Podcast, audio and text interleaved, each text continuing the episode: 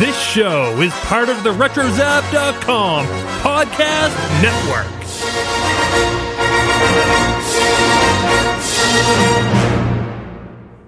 And welcome everybody to episode 25 of the Animanicast. May I introduce my assistants? Dr. Wacko and number one sister. We'll investigate, collaborate, red herrings, we'll eliminate, we'll solve this mystery for you. Although we haven't got a clue.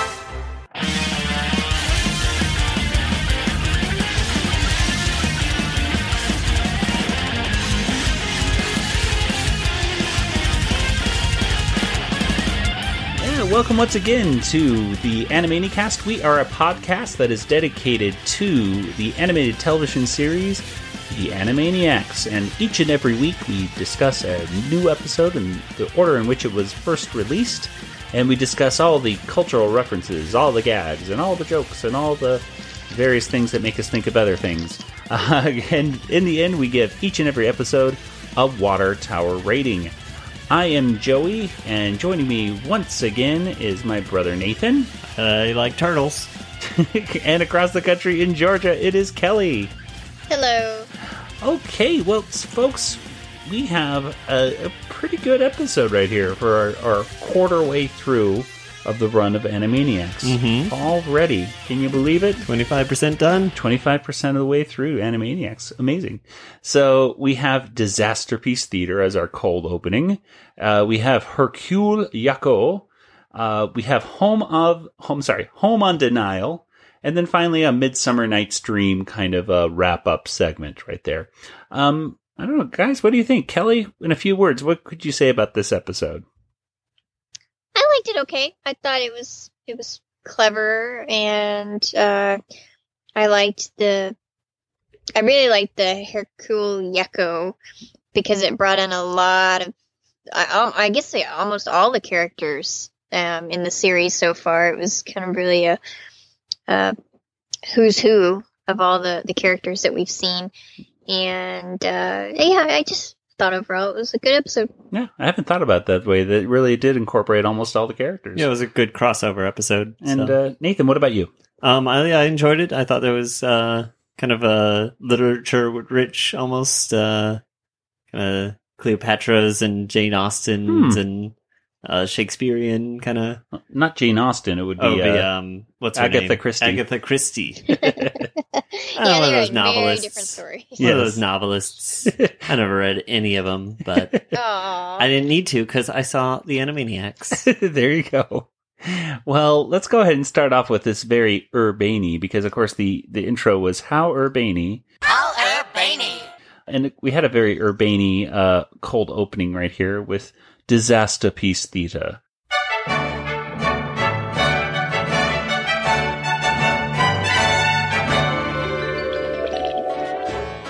Good evening, I'm Yakko Warner, and I welcome you to Disaster Piece Theatre. Yakko is introducing kind of the the whole disaster, which is the Animaniacs, uh, and a lot of horrible things go wrong. Number you know, you know number one is Godzilla rips off the the building Mhm. like roof and makes a good Godzilla scream. And he's smoking a pipe with bubbles and stuff like that. A cute little thing. Uh, do you, you know, Kelly, have, do you remember seeing the classic Masterpiece Theater, which this was parodying, which would I guess was on PBS and stuff? Do you ever watch any of those? I, I remembered uh, Cookie Monster being Alistair Cookie yes. and doing a parody of Masterpiece Theater, but I always thought Masterpiece Theater was something that only old people watched. Yes. I um, I probably my granny watched it, but then I now I realize cool stuff like Downton Abbey and Mr. Selfridge come on Masterpiece Theater, so yes. I shouldn't have been so judgy. Good evening, and welcome to Monsterpiece Theater. Me, your host, Alistair Cookie. Tonight, Monsterpiece Theatre proud to present classic play The Taming of the Shrew by William Shakespeare, famous podiatrist. Trust me. And now, The Taming of the Shrew.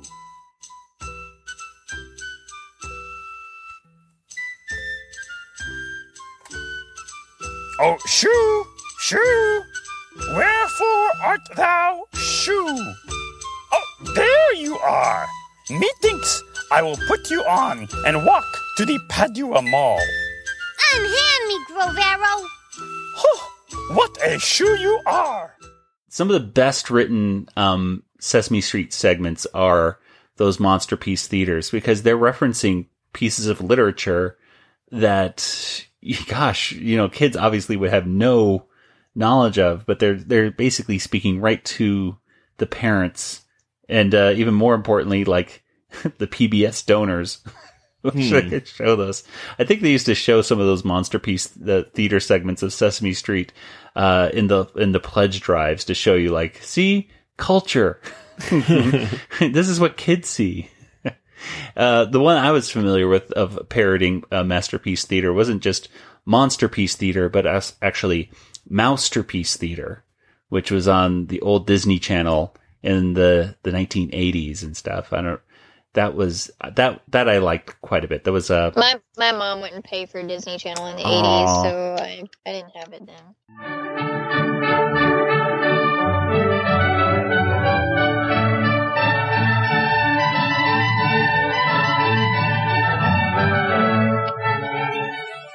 Here we are again at Mousterpiece Theatre. We scholars and administrators here at Mousterpiece Theatre have often discussed among ourselves the amazing breadth of character of Donald Duck. A split personality is a familiar if glib way of discussing certain troubled cases. In the case of the duck, the personality is not so much split as shredded. We have a vivid demonstration of the war within the duck psyche in the upcoming therapeutic study. Duck here takes on the unfamiliar role of a schoolboy and is stopped on the way to school by one of his other selves. The only way to get rid of temptation is to yield to it, says our mentor Oscar Wilde, and soon enough, the duck is off fishing. Ah, but the duck's evil self is soon engaged in a war to the death within the duck's tormented soul with his better self. The battle of the centuries, we know the duck. Now, some might even say the fight was fixed. A lot of late money wagered in Las Vegas on the outcome. So we will leave it to our viewers to determine whether, in fact, one of the selves took a dive. It looks pretty fishy to me. So stay your hand from the dial. I will turn you over to the duck in Donald's better self. I think I owe some of my appreciation of animation to that that show uh, because I I got this uh, deeper understanding of like what Goofy is like as as a as a symbol uh, for humans and uh, just a more of appreciation of of the animation style itself. So it was a really kind of a cool uh, segment, cool thing right there. So anyway, Disaster Piece Theater, nice little quick segment right there. But yeah, it was um, a much better opener than Newsreel the Stars. Yes. now, Nathan, before we go any further, I got to ask you, when was this episode first premiered? Well, Joey, I'm surprised you don't remember it because Yeah. it was the day after the highest scoring World Series game between the Blue Jays and the Phillies. It was 15 to 14. so it was Thursday, October 21st, 1993. Oh, okay. Oh, yeah, the Blue Jays Phillies game. I remember Yeah. that. Yeah, I remember when the Blue Jays won Yeah. By one Why, one run. run, one scoring run. And that, that whole game was like four hours and 14 minutes. yeah, it was long, a long one. Yeah. That- We remember it pretty well. So. yeah, yeah, now that you mention Big sports fans here. I'm sorry, I can't keep a straight face when you say that. Okay, so uh, yes, big sports fans. Let's get into our first segment, Hercule Yakko.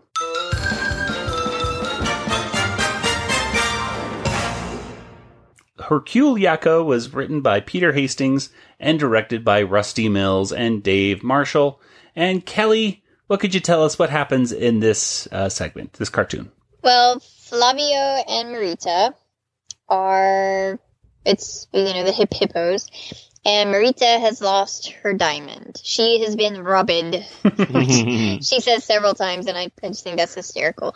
And she she's been rubbed, and she needs her diamonds. That's when I realized that I had been robbed. And which one are you, Rob or Ed? And so Yakko comes in, and he has the little uh, monocle, and he's Hercule Yakko, which is a parody of Hercule Poirot. I believe that's how I pronounce it, yeah. I've never been able to pronounce that word. And uh, based on the uh, the mystery novels, and and I think there was a masterpiece theater Yeah.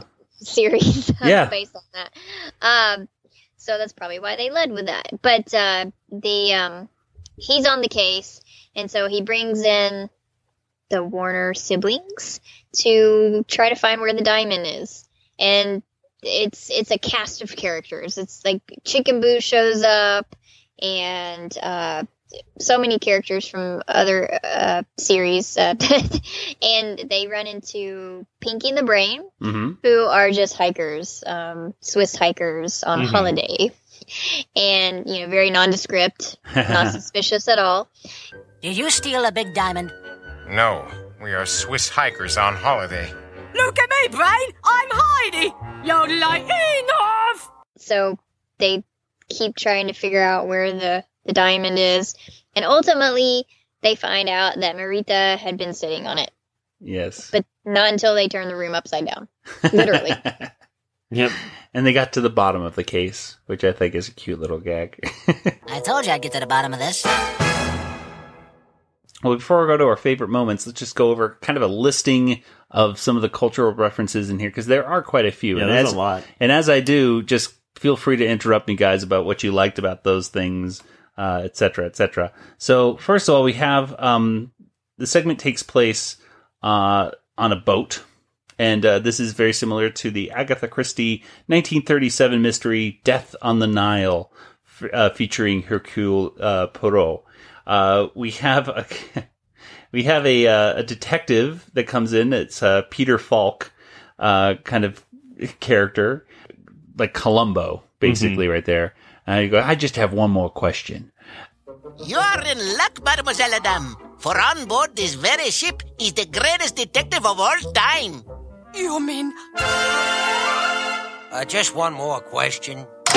There's one thing I really found from uh, seeing Maurice LaMarche on uh, at uh, Phoenix Comic Con was that he really likes doing his Peter Falk impression, and uh, and he he has. If you ever see Maurice LaMarche do his Peter Falk impression, he not only does a very good voice, but his facial expression changes as well. Uh, Peter Falk had, I believe, he had like a, a glass eye, so he kind of every now and then had this kind of like awkward kind of stare and kind of crooked kind of look to him every now and then. And uh, Maurice LaMarche is able to keep one eye looking one way and another eye looking the other way when he says it. It's really, it's really funny. So uh, we have a Peter Falk reference, Columbo. I, I never watched Columbo. I don't know about you, Kelly, but I remember Peter Falk number one with Princess Bride, of course. Yes, yes. I I never watched Columbo, but I I do remember like seeing commercials for it and things. Yeah, as you wish. Anyway, and then of course we have the the uh, well, Yakko is uh, of course uh, Hercule Poirot, but then he also has his uh, brother and sister uh, Dot and uh, Wacko with him.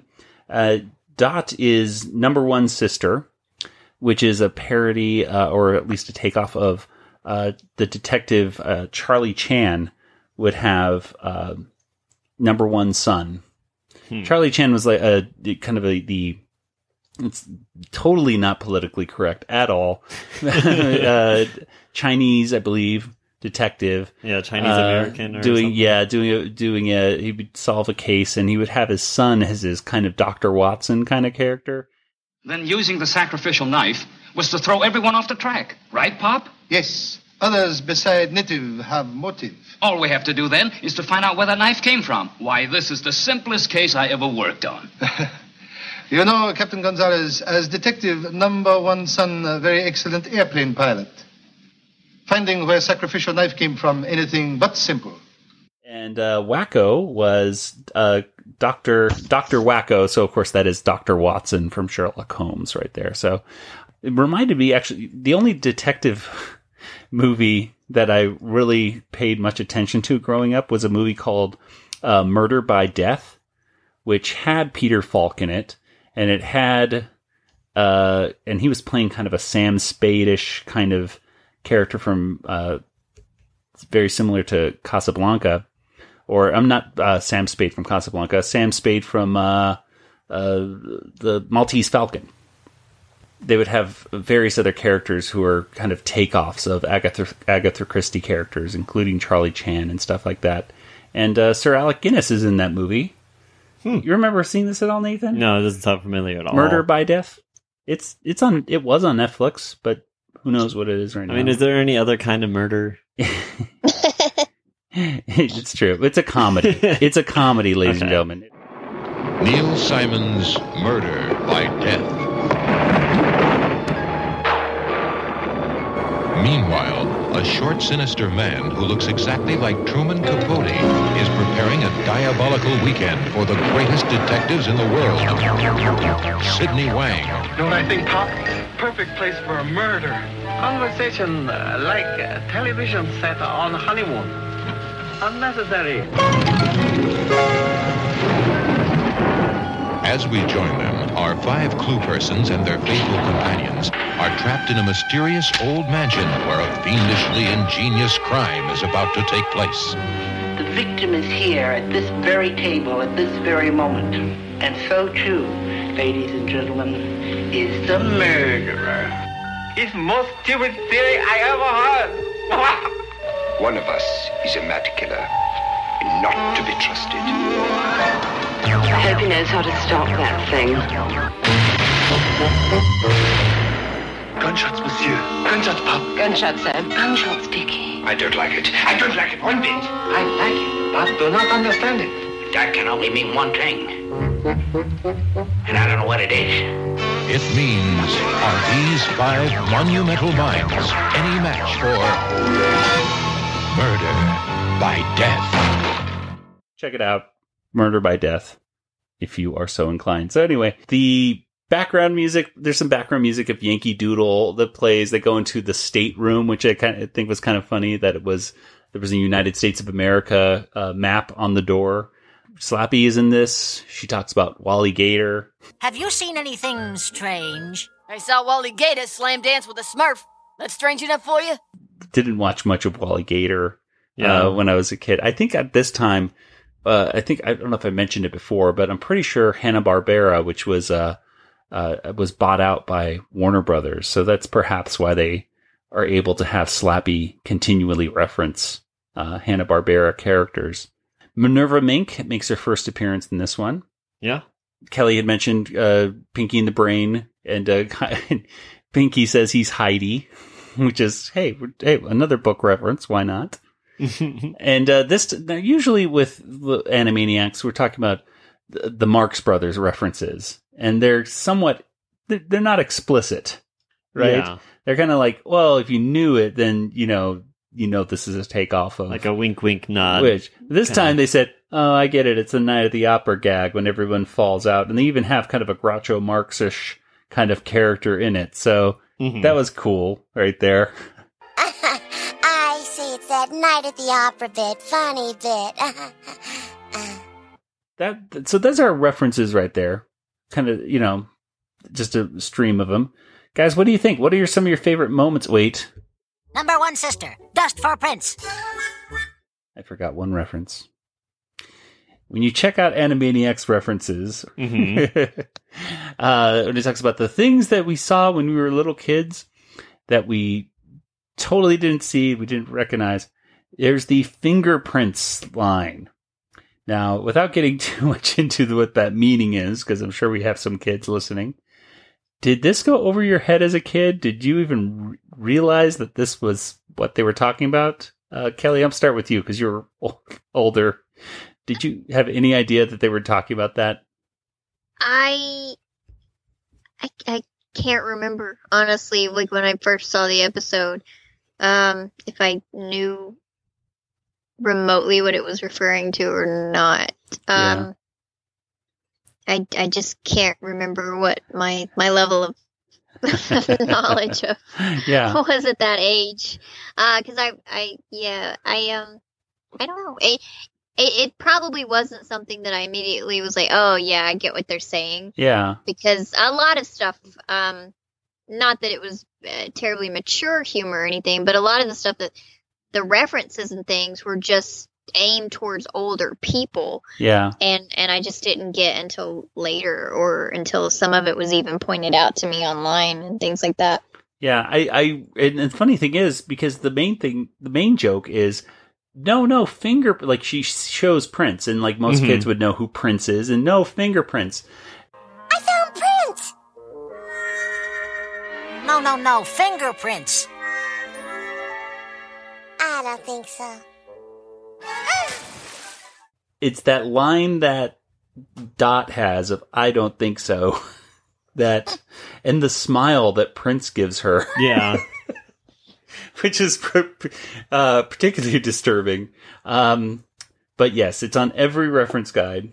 Mhm. I, when I, I don't know about you, Nathan, when I first saw the reference guide and I saw that on something a few years ago, I thought I thought to myself, well, that has that can't be right. Yeah, like they they wouldn't have said they wouldn't have said that, but somehow they got that past the censors at that time.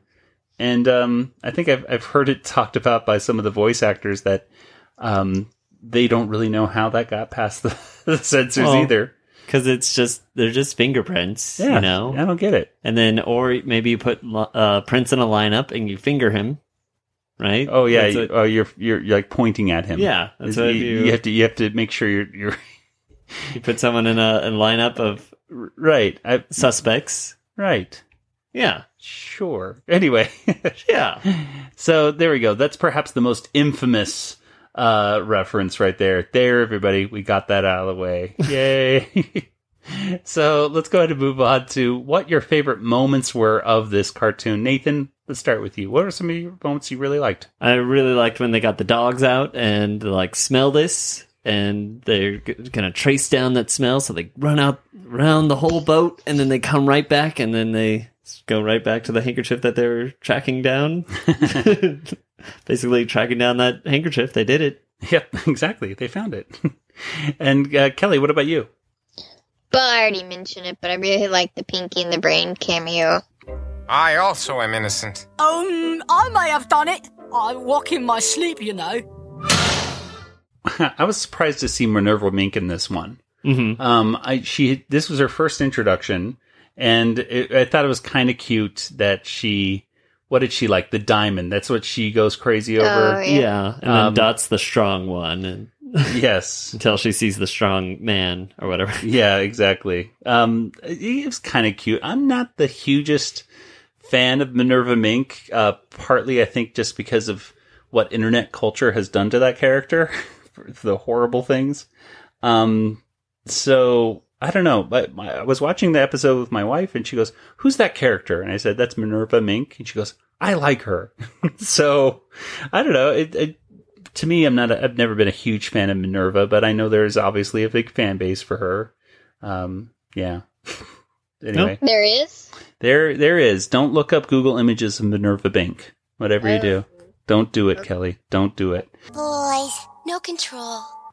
I, I really like this one. Even the it's really pretty darn zany. I mean, even like Mhm. Yakko like taking all the clues and just sucking up everything from the entire room and putting it in the bag and um really I don't know. I can't really think of one particular moment for me cuz almost every moment in this cartoon was a good moment. Yeah, it was very like I liked how quick Yakko was. He was very kind of Marxish know, in his quick Yeah, responses. Marx, yeah. Uh, quick, give me all your your goods and jewelry. Yes, that seems like a Groucho Marx kind of line. Quick, everyone, give me your wallets, your money, your valuables. Do you think it's the thief? No, I think it's the pizza.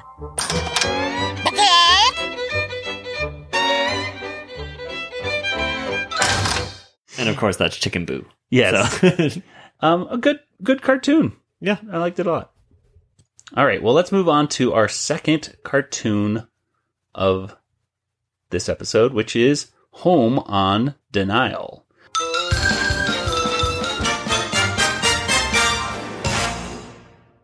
Home on De-Nile was written by Stephen Hibbert and directed by Rusty Mills.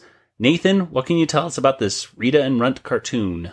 Well, uh, we get a little theme song right before uh, Rita and Runt come out. Mhm. Um, and then uh, they're in the Egyptian uh, desert basically, and they uh, are looking for a new home. Uh, they feel like they found Sonny and Cher's place, basically. Well, Sonny Sonny's- Bono's. Yeah, Sonny Bono's house. Uh, turns out to be Cleopatra's place. Uh, they end up worshiping uh, the Rita. Rita, thank you. Sorry.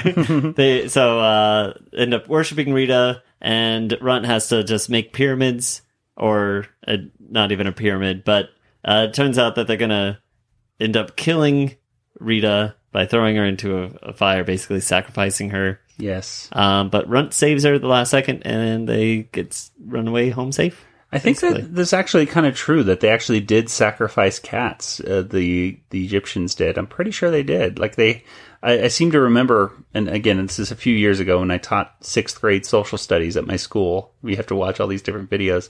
They would actually they found like a mummified cat area where you could actually go. you could sacrifice uh, to the. Oh, Kelly, do you know the cat god? Was it? It wasn't Anubis, was it? I want to say Anubis. Uh, well, I'm just I'm just now Google googling. so apparently, um, the uh, Egyptians did offer cats as sacrifices to the goddess Bastet. Ah, there we go. Anubis is the is the to to Google yes. Okay, Anubis is like the dog guy, I think, or or something. or Bast. It's spelled two. It's differently in um, a couple different places, but Bast or Bastet. Um, that's it was a goddess with the body of a woman and a head of a cat. oh, there we go. Let's talk about this uh, intro segment right here. Like Abbott and Costello, like Sonny and Cher, like Martin and Lewis, they're a perfect pair. Like Laurel and Hardy, like Fontaine and Lunt, they're perfectly mismatched. They're Rita and Runt. in the intro song, which I really liked. It had a good beat to it. Mhm. Um, we have uh, Abbott and Costello doing the "Who's on first, What's on second kind of thing. Uh, Sonny and Cher, well, they're looking for Sonny Bono's house uh, in this cartoon. Uh, of course, he was, I believe, at one point the mayor of Palm Springs, California. Uh, Nathan, we've been to Palm Springs once or twice. I think I didn't see Sonny there. Did not see Sonny at the time. Uh, I don't know if you have you ever been to Palm Springs, Kelly? In No. It's a it's a it definitely is a desert place. I don't understand why people would want to live there. It's, it's like a lot of rich people live there, and it's not any place. It's like you're in the middle of the hot desert. I don't know why you would want to live there. Anyway, so that's Palm Springs. Uh, Martin and Lewis, uh, which of course was Dean Martin and Jerry Lewis, uh, and uh, then we have Laurel and Hardy. Laurel and Hardy, one of their classic uh, shorts is the music box, where they're trying to carry up a, a piano uh, up this flight of stairs that goes on forever uh, to a house, and it, it continually falls down multiple times. Uh, it's a it's a great. It's one of their best shorts. Um, I love that. So if you have a moment, everybody watch uh, Laurel and Hardy, the music box, for some good Laurel and Hardy stuff. But then they end with Fontaine and Lunt. Kelly, did you have any idea who Fontaine and Lunt were? Or are? No. I had to look them up because I had no idea. Fontaine and Lunt were a husband and wife pair from the 1930s, and they were more of a pair that you would see on stage, like on Broadway and the live theater. And they did make one movie called The Guardsman that I saw the trailer for, which is like a husband thinks that his wife is cheating on him, so he dresses up like someone else to see if uh, she would cheat on you know him with this other person. With himself. it's this whole yeah it's it's it's a comedy kind of romantic comedy kind of thing. Um but yeah fontaine and lunt i had no idea who they were but yes they were a husband and wife pair back in the 1930s so there you go. I just thought that was the interesting that they had to put them in but what else rhymes with runt if you're going to That's true. well, this cartoon really focuses on number one references is the movie Cleopatra with uh, Elizabeth Taylor. Uh, Nathan, Kelly, have either one of you seen that movie? No. Yeah. Well, I don't think the whole thing, but I've seen clips from it. Uh, yeah, I, I, I myself watched. I have not seen the whole three hour plus movie. I think it is. which is like one of those again one of those Turner classic movies that would be like, gosh, they would just talk about. I've seen I've seen some making ofs I think of, of at least how they made that movie and how many extras they had to get to make it you know fill up the camera lens with all these uh, you know these widescreen vistas of Egyptians. Um, but I've never seen it. But the the two characters we have Cleopatra and Mark Antony, and the voice actors are doing. Uh, well, I guess it. Tress MacNeille is kind of doing Elizabeth Taylor's voice right there, but there's a character of Richard Burton who has that kind of. I don't know. I can't even do that voice, but it's just insert it. insert it here. Boom. My flower of the desert, my reason for continuing to breathe. There is not a single pussycat in all of Egypt that you like. What can I do? That's what he sounds like in the cartoon, and this is what he sounds like in the movie. Almost three years. Is it possible that you become even more beautiful? Almost three? At long? Time has passed so quickly. Your necklace seems to be made of gold coins. Coins of Caesar. Do you find it attractive? Oh, very. And I find what you're wearing most becoming. Greek, isn't it? I have a fondness for almost all Greek things. As an almost all Greek thing, I'm flattered. My favorite line is probably that from Mark Antony is telling everybody that he's going to spank them. Mm-hmm. and they all run away. Mark Antony, do something! I should spank you all. Uh, There's a Tiny Toons uh, ref- Cameo. cameo in here. We have Furball Mm-hmm. that came in. How about this one, my darling Cleopatra? What a cluck you are! That's the worst cat of all! I remember watching that. My wife was watching it with me, going, "Who's that?" Oh, it's the worst of them all. It's the worst one yet. Uh, we and this was kind of obscure. The in in the cartoon, uh, she says, Sing me a little songy. Hmm? Sing! Who's afraid of Cleopatra, Cleopatra, Cleopatra? Who's afraid of Cleopatra? Tra la la la la la. Everybody! Ha ha ha! Now, here's where it gets meta. is that it's that is kind of a takeoff of Who's Afraid of the Big Bad Wolf, Mm-hmm. but these two actors, uh, Elizabeth Taylor uh, and Richard Burton, were in the movie uh, Who's Afraid of Virginia Woolf, which was a takeoff of Who's Afraid of the Big Bad Wolf. Huh. So it all cycles back to itself. Kind of cool, huh? Uh, and uh, and I guess the, the the one reference we talked about before recording Kelly was Wayne's World, uh, which was of course we're not worthy when they get in front of Rita, which is kind of cool. Um, I don't know, guys. What did you think of this episode? This cartoon? It was fun. Um, I liked Runt. Uh, actually, is very helpful in this episode. I thought. Yeah, uh, he actually overall. he actually saw a problem. He actually put he actually figured out the problem. Yeah, exactly. Before Rita did, and Yeah, for once. I know that before. we- the uh, the violin one, he didn't really. Uh, neither one of them fa- figured it out. no, they just got out of there. but uh, Runt did save the day in that one too. He just didn't know that he did. Yeah, exactly. So it was nice to see Runt actually like looking at the pretty. He likes the pretty pictures or whatever. he says. he looks at the pictures. Um, that was cool. That was cool to see him uh, kind of figure stuff out. Um, Kelly, what about you? I I just thought it was really neat. I I've always been interested in, in ancient Egypt, so I just I like the imagery of the hieroglyphics and uh the the depiction of Cleopatra and and the fact that she did kind of look like Elizabeth Taylor a little bit. hmm Kind of got that reference, and I uh I just thought it was was fun. It was you know very different because uh well, I mean, I guess it was a little bit like the violin one because they're sort of in a different time period Yeah. and not modern day. But uh, I just I thought it it was a good setting for the story, and and uh, I I like you. I like the fact that Runt sort of put two and two together. It's like, oh no, this isn't cool.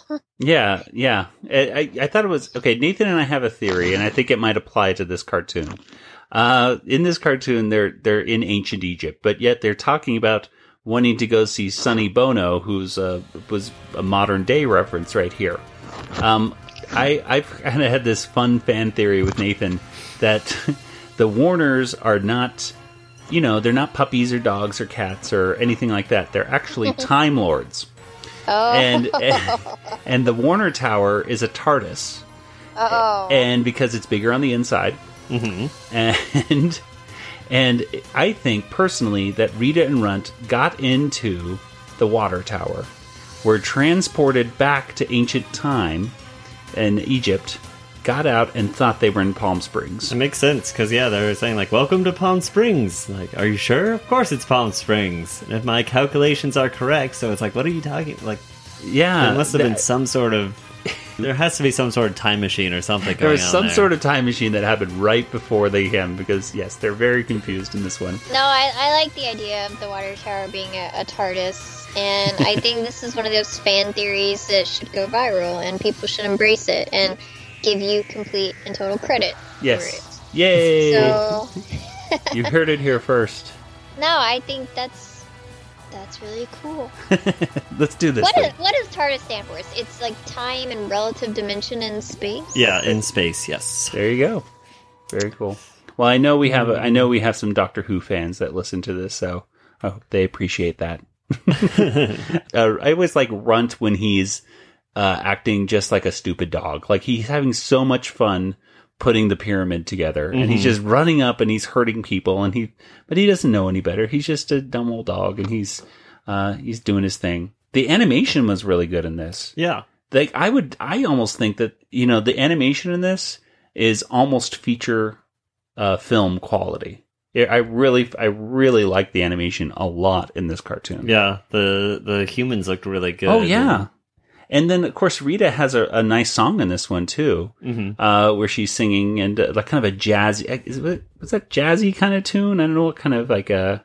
It was on a nightclubish kind of thing going on, I guess. Oh, you kid, you got it made neath the Great Pyramid. Gotta say, I like this lifestyle. Talking about my home on the muddy Nile. Call me greedy, but give me more, treat me like Queen Nefertiti. Build me a palace fit for Ramses too. I bet you'd rather be me than you. you can tell that she feels she feels good. She feels like I'm, you know, look at me. I'm so I'm so hot. I'm so, you know, you know, worship me everybody and um she kind of I want to say it's kind of weird saying this cuz she's a cat, but kind of acting a little bit seductive, you know what I mean? Like she's kind of slinking around like uh in the in the Nefertiti hat or something like that to kind of like be kind of like it's a robe or something around her body and kind of Okay. wiggling around. I'm not saying that to be weird. I'm just saying that that's the way Um. that she's moving and kind of smiling and winking at the camera. And hey, it wasn't just me. I was watching this with my wife and then she said, "What's going on with her?" right there. So, it wasn't just me. Okay. All right. But great Bernadette Peters. I mean, th- I think this is one of the the better Rita songs. I think it's uh I think they've been ge- I think so far in each Rita episode the the quality of the songs has been increasing. Mhm. And this is definitely one of the better ones. So, what do you guys think? Any other any other moments? Any other things that stand up for Rita and Runt right here? No. No. All right. No. Well, let's go ahead and go to our last segment, which is a Midsummer Night's Dream with a special guest. Oh boy.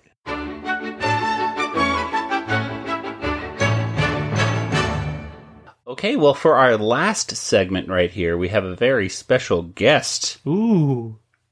Who is it, Nathan? I, well, I know her personally. Oh. Uh, personally know her as my wife. my wife. My wife.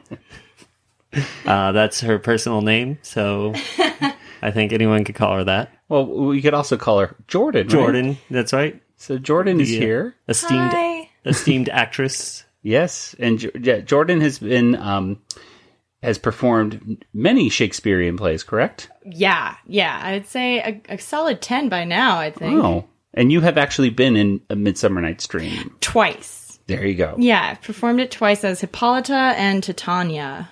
Very cool. I know. Yeah, there, there were excellent roles. And I, in fact, you know, if I had done it in Shakespeare's day, um, I just would have performed both of them, you know, for the entirety of the show. Whoever would have played Hippolyta would have also played Titania. Oh, they just double book people like yeah, that? yeah. But for the sake of, you know, casting more people for a school show, Yeah. you gotta put the kiddos in there and That's divide up roles. Well, so the the last segment right here, we had Dot translating for Yakko. Uh, this segment here from A Midsummer Night's Dream, uh, and it's the it's the last speech. This is like the last words of, of Midsummer, right? Yes, it is the last words of the show. Right. And it's kind of when um, the person that plays Puck kind of breaks character a little and kind of sheds that of themselves and is speaking directly to the audience. Okay. Well, very cool. So this we're we're seeing this right here now. Um, let's go over the the lines and does and just in general, does Dot do a pretty good job? I mean, Yeah, actually, I was really impressed just the way that she was able to relate the words um, from the Elizabethan language to um, to to the layman, you know, to, Uh-huh. to younger people and you know to people who aren't familiar with Shakespeare. So yeah, uh, she kind of derails it after a little bit, um, just to make it silly, so, which is okay. So Batman and Robin are not in I don't think Shakespeare knew about Batman and Okay. Robin yet. Darn. Um, but you know, hey, he at least had Robin going for him. Um, but yeah, she starts off with, "If we shadows have offended, think but this and all is mended." Um, Puck can be played by a, a boy or a girl. I've seen it done both ways. So, Uh-huh. um, so I might go, I might interchange the pronouns here. I apologize. Um, but yeah, if we shadows have offended, think but this and all is mended. It just means if we players, actors, um, have offended you, just, uh, just think about what I'm about to say and all will be well. Okay. And then goes on to say that you have but slumbered here while these visions did appear. Um, that this was just all a dream. So don't don't sweat it. And uh, goes on to say, So it's not so so the whole thing of like Dot saying you just slept here on your butt, like yeah. So- exactly. Yeah, she kind of calls it just like, "Hey, you know, you fell asleep. Um, you had a weird dream uh, about fairies and changeling boys and love potions. Like that's all, you know." And you could definitely say that about some episodes of the Animaniacs too, because they are pretty crazy in certain ones. So, oh, yeah. definitely abstract. Yeah, Yeah. where you're just going all over the place. And let's see here. So this uh, weak and idle theme, no more yielding but a dream. So again, just saying like it was silly. She says, uh, I think Dot says to that that um, you know this there was a plot that you could drive a uh, truck through, Uh-huh. and I think um, I, there's there's several theories about what that could be about. It could either be the fact that like Demetrius is is probably still under the love spell. Um, while he's still in love with Helena at the end of the of the show, Uh-huh. um, or the fact that Egeus, Hermia's father, you know, s- proclaimed at the beginning that that she would have to die unless she married Lysander, um, unless she married Demetrius. Forgive me, and um, and at the end, he just kind of you know gives up. I mean, he does not Right. fight the Duke on that at all. Yep. Um, or it could also be the fact that uh, Oberon, the king of the fairies, tells Puck that's like, yeah, you know this changeling boy that I've been fighting Titania uh, for this whole time, and basically why this whole plot exists. Uh-huh. Uh, yeah, she just gave it to me Yeah. while she was, you know, getting it on with a donkey. Like, no harm, no foul. and it just made no sense because that was, you know, their huge fight and the reason, like, why he was scheming. Okay, so whole so there really was like pl- so she really is referring to plot holes then, right? Yeah. Okay. For cool. sure. Okay. Um, so, I mean, I, I thought it was actually quite astute of Dot to call that out. Cool. Because they could have easily just, you know, let that lie. Um, and then goes on to say, let's see, gentles do not reprehend, as in audience, you know, like, uh, don't get angry, you know, don't be upset with me, and if you pardon, we will mend. Uh, if you forgive us, we'll we'll definitely make it up to you, as I am an honest puck. And I think Dot says something like, I'm not even going to touch that. Yeah. I don't understand. I didn't actually get that because honest, I mean virtuous, and I guess some like honest in uh, Elizabethan language could sometimes mean um, virginal. But I think if I may be so bold, I think it's with the word puck itself. I, I Ah. think that I think that's at least how I always interpreted it. uh, it's just I'm not even going to touch that one, like the word puck itself. That that was Mhm. just my my guess, but Maybe. I don't know. Um, let's see. If we have unearned luck now to escape the serpent's tongue, uh, we will make amends ere long. So if serpent, you know, the hissing from crowds like boos and whatnot, um, and we will uh, make amends ere long. So again, it's just saying like you know just.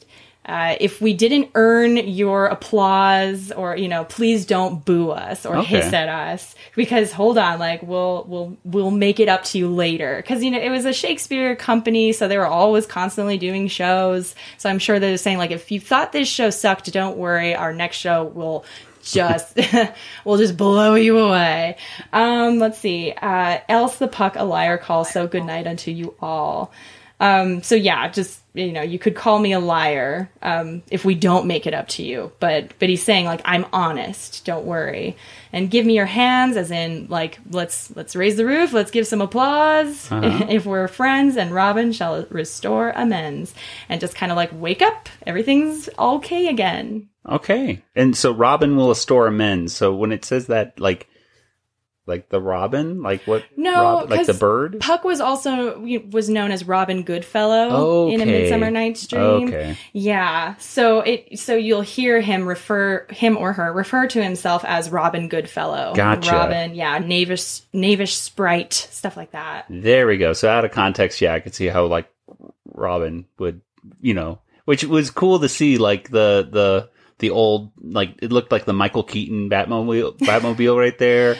I know Nathan and I were like huge Batman animated series fans at the time and oh, everything. for sure. And it was a Warner Brothers show as well, Yes, right? So they were able to license those rights. Oh, totally. That's awesome. I loved the Batman too. Yeah, it's it's totally cool. I mean, the Robin right there was there was no there was no Robin in the Michael Keaton movies, but Oh, uh, right. yeah, but but of course he was in the animated series. So, and there was no Oprah mentions. No, in, in, unfortunately, in the Shakespearean one. No Oprahs.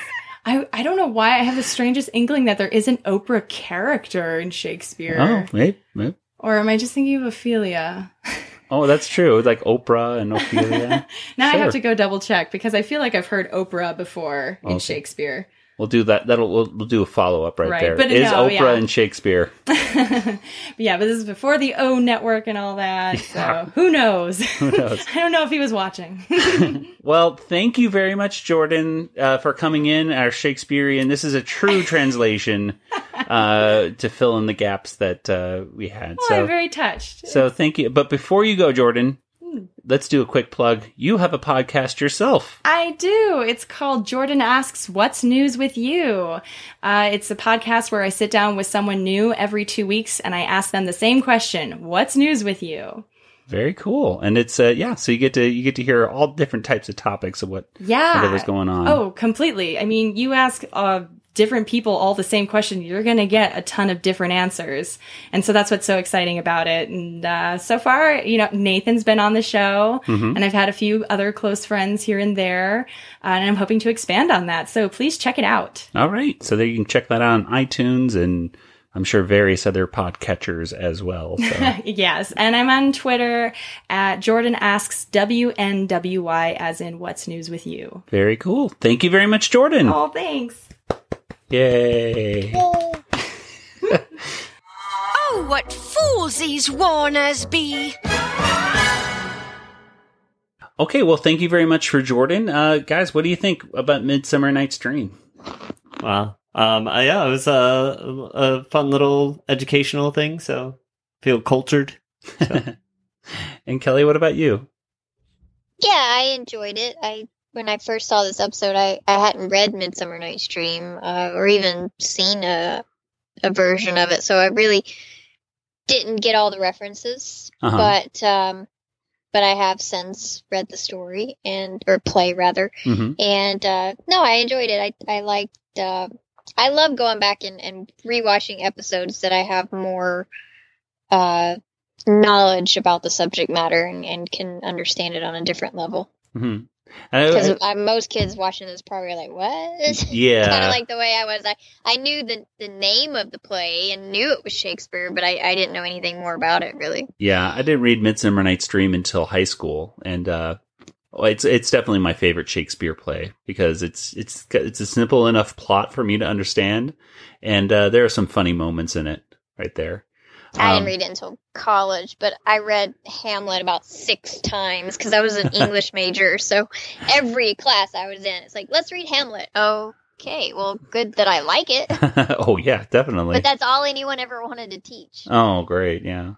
Well, we should mention one more reference right there that uh, I don't think uh, we had Jordan uh, talk about, which was, uh, "Oh, what fools these uh, Warners be," is even a, a reference to uh, a line earlier in uh, Midsummer Night's Dream uh, with uh, "Lord, what fools these mortals be." Mhm. Um, so yeah, it was a cool, good animation again. I like the "Hello, Pixie" Mhm. thing. So very cute, uh, and yeah, it felt cultured at the end. Yeah.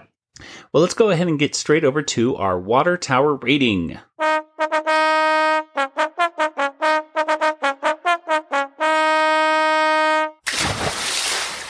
right, Nathan, what do you think? Out of five water towers, how many uh, water towers would you give this episode? Oh boy. Okay. Um, I'm gonna go with three and a half. I think uh, it's, it's a tough one. Um, I just really enjoyed that. Uh, I enjoyed all the segments in it. So, um, I- I'll I'll go four. I'm gonna go four. I'm All changing my. There we go. I Okay. enjoyed them all. So. All right, and Kelly, what about you? I'm gonna go with three and a half. Okay, I, I liked both or, or all the segments, but I didn't love any of them. Ah, okay. And I'm gonna go. Uh, I'm gonna agree with Nathan. I'm gonna go with a four. Um, I like this a lot. Uh, yeah, I like this cartoons a lot, and even the Rita and Runt. I, I gotta say, the older I am, the more I appreciate Rita and Runt. I did not like Rita and Runt Mm. that much as a kid, um, but uh, I guess that's why one of the reasons they put them in because this is Rita and Runt are perhaps more for the adults, perhaps just because they're slower paced. I guess in some ways, like the song slows down the pace Mhm. a lot in these cartoons, and if you're not into hearing Bernadette Peters sing, I could see how like oh, okay, boring. How could you not be? I'm just saying. uh, I grew up with Annie, and I love that movie so much. And when I saw she was in Animaniacs, I'm like, oh, it's the lady from Annie. for for me is okay. I'm just saying in general for kids. I'm not saying for me. I'm just saying for in general. I could see why some kids would think, you know, it, it slows it down. Now, do it's I like it's like why they took that song out of the middle of the Muppet Christmas Carol. exactly? Uh, it still kills me. It does. Yes. Anyway, well, let's go ahead and get to our poll results from last week. Hello there, it's your announcer with this week's Animanicast poll. I am uh, currently uh, cleaning up the smoke damage uh, to my house after after an unsuccessful attempt to cook a frozen Thanksgiving turkey. Uh, from now on, I'm just making peanut butter and jelly sandwiches. There's uh, less risk of a fire that way. Oh, and now on to the poll. Listeners were asked Original Funko has released figures. Now, what piece of hashtag Animaniacs merchandise do you want to see next? Hashtag Animanicast poll. 16% said action figures. Ooh, hopefully with a kung fu grip. 37% said a new video game.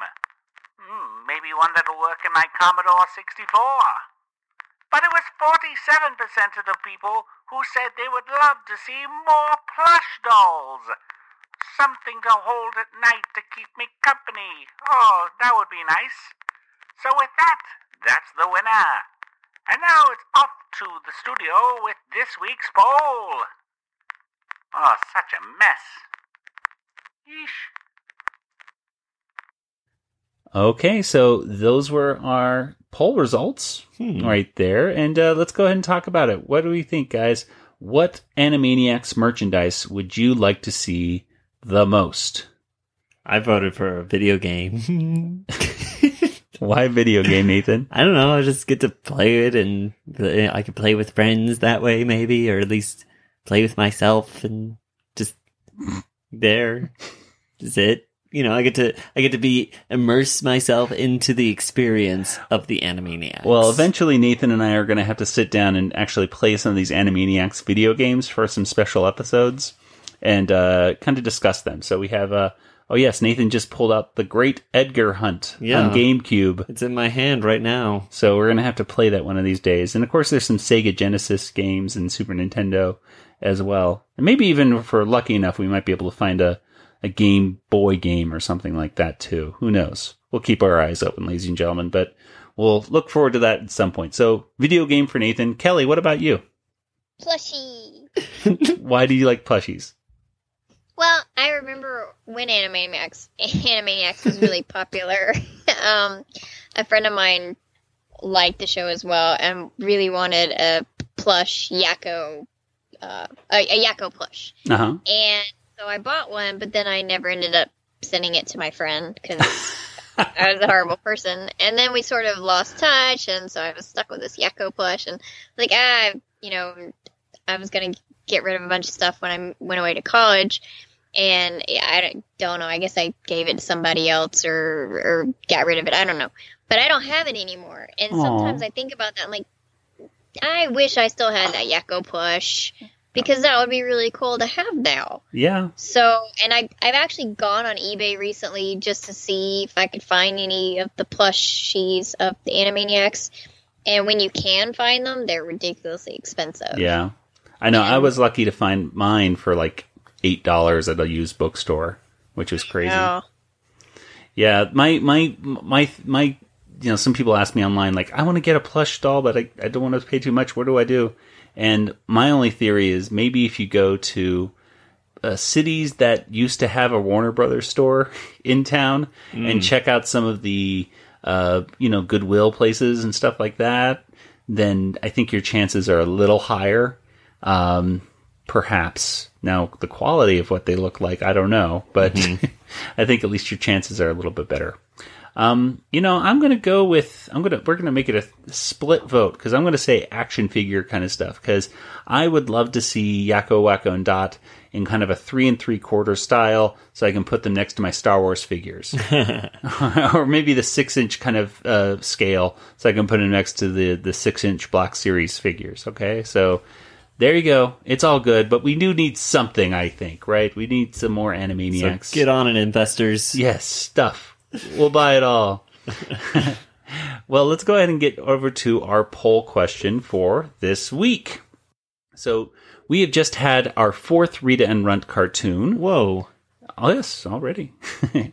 so, of course, whenever we get to the fourth of one of these cartoons, we like to ask you which of these is your favorite Rita and Runt cartoon? So, it's When Rita Met Runt, Les Miseranimals, The Cat and the Fiddle, or today's episode of Home on De-Nile.